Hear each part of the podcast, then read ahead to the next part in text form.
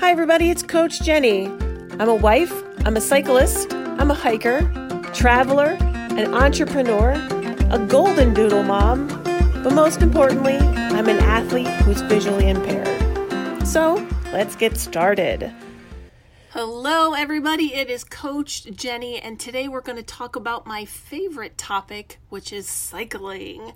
I know it's kind of a little bit different than what we've been talking about in the past, but why I got into podcasting and coaching is that I am an adaptive athlete and I'm here to help other athletes and individuals who have an adaptive issue with their journey in life.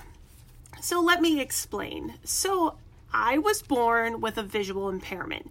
To make it really easy for everybody to understand, it is I was born with a pinch optic nerve and my retina is really stretched thin only in my right eye. So, therefore, my right eye doesn't see very well. It's like looking out of wax paper with one eye and completely normal in the other eye. So, my left eye is my good eye. I do wear a contact lens in that, but my right eye is just my pretty eye, and it really just kind of hangs out and goes along for the ride. So, um, I am a cyclist, and that is my passion. I've played sports since I've been a little kid. Uh, volleyball was my jam in high school and college. I was able to travel the country doing some really awesome things playing volleyball. But then when I got out of college, my body hurt so bad that I found another sport that I can still compete in and be successful with, and that was cycling. So, cycling is so fun for me, but on the other hand, having half the vision is kind of dangerous. And uh, so I'm just going to give you a few little tips on being a one eyed cyclist.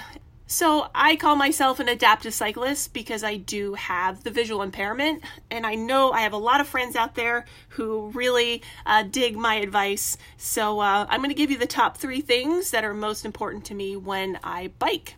So let's get started. So, number one, try not to bike alone. I know as a cyclist that we love to do our adventures and go everywhere we can possibly by ourselves. But being visually impaired, I always like to bike with somebody, and that somebody is my husband. I know I talk about him all the time on my Instagram and Facebook. So I call him my seeing eye George because he always rides in front of me and he gives me hand signals. He'll show me where we're turning. He'll tell me if there's something dangerous ahead or if there's a pothole. Like he just shows signals all the time, and we have this little signing for cycling. And um, it's just something that was important for me, and I need him with me. It's not that I don't feel comfortable biking by myself, it's just I feel that I can enjoy the ride a little bit more because I don't have to focus on so many things all at once that I'm more concerned about my safety, which sounds terrible, but I want to also enjoy the ride. Um, also, what's super important, and I saw this a couple um, on a couple cyclists today, that they're wearing headphones. My husband does it too, and it kind of drives me a little bunkers, but um, as an adaptive athlete, I would never, ever, ever wear headphones unless I was in a controlled environment. So when I go over to like a velodrome or a track where it's controlled and there's no traffic or anything that would cause danger, I can understand wearing headphones. But when you're out on the road, absolutely, I would never wear headphones just because my hearing is my number one sense. And that's what helps me in life in general, especially when I'm cycling, because I can hear cars coming up behind me. Um, I can hear other things that are moving around me because my hearing is so sensitive. Granted, on windy days, I can't hear anything. It's just because the wind's blowing past my ears and it's just causing so much disturbance.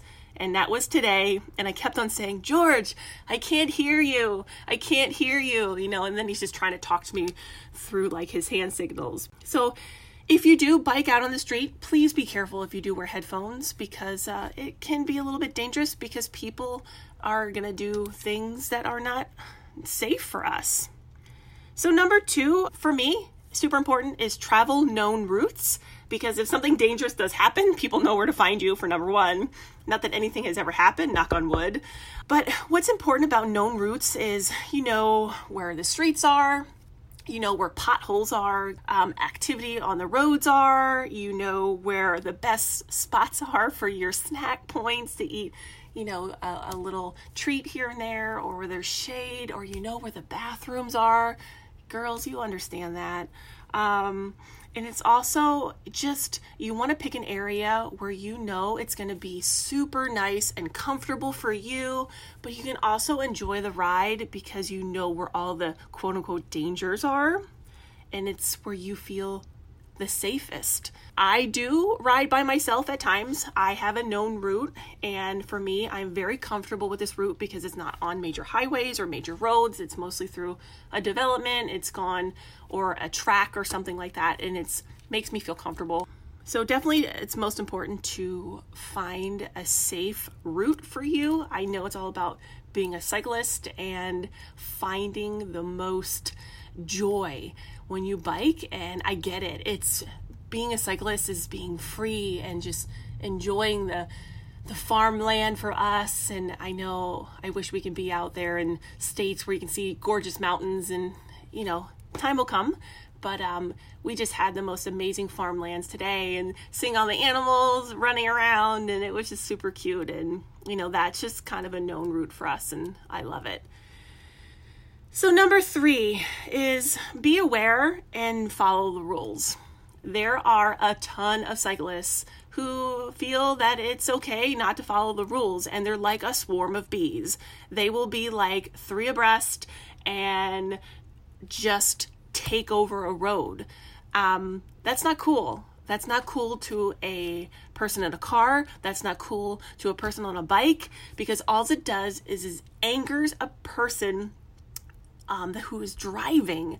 And I saw this today. I saw a whole bunch of people that were just in a group and this car passed us and they were super close to us. When you when a car passes you and you can feel the wind it's a little too close. You should give us four feet if not more. And um, the car passed us really buzzed the tower on us. And then they came up to this group of riders this person was so angry and they were just getting he would rev up to them and then drop back and then get really close and drop back. And i'm like why are these cyclists not just like buttoning up? Like go behind each other so this guy can get past. Like he's kind of a nutball and i don't know someone's gonna get hurt. So finally like this guy just ripped around them revved his engine made a really big scene and it was just it was uncomfortable. It was uncomfortable to watch. It was uncomfortable to be a part of this situation. And, you know, it all could have been avoided if everybody just did what they needed to do. Not everybody loves cyclists. I get it. But you know what? We're out there doing what we love and doing what we feel it is our energy, it's our vibe, it's our universe. But you know, it doesn't mean because you're not a cyclist that you have to be the killjoy of our activity. So I'm going to respect you as a car, and you should respect me as a cyclist. So when I'm in a car, I definitely give them the half of the road because I get it. I've been on that other side. I never want to make a cyclist feel uncomfortable. Also, what's important, and this happened to me last week, is your girl had to go to the ladies' room and didn't have a mask bring a mask with you because if you all need to go to the bathroom, you can run into like a Wawa or a grocery store or something to go to the ladies' room. I didn't have a mask with me, and that was such a bummer. So, nevertheless, we're like 20 miles from home. I could not go to the restroom until we got home. So, uh, this is something new for all of us, you know, making sure that we do have a mask. So, yeah, so definitely have a mask, roll it up, put it in your bike bag, put it in the back of your cycling jersey, just have it with you. I don't tie it to your bike. Just have something just in case something goes wrong. Like if you need to run into a store and you're dehydrated and you need to buy a water bottle, you can't even go into a store without having a mask on. So definitely keep that in mind wear a mask when you need to go in the store, but if you can't wear one if you don't have one. So that was my crisis last week. Tips for an adaptive cyclist make sure you don't go out there alone. I know that you can because you are the independent, most amazing person ever. But if you can ride with somebody that's awesome, travel some of those known routes because you know where the, all the dangers are, and definitely be aware and follow the rules out there.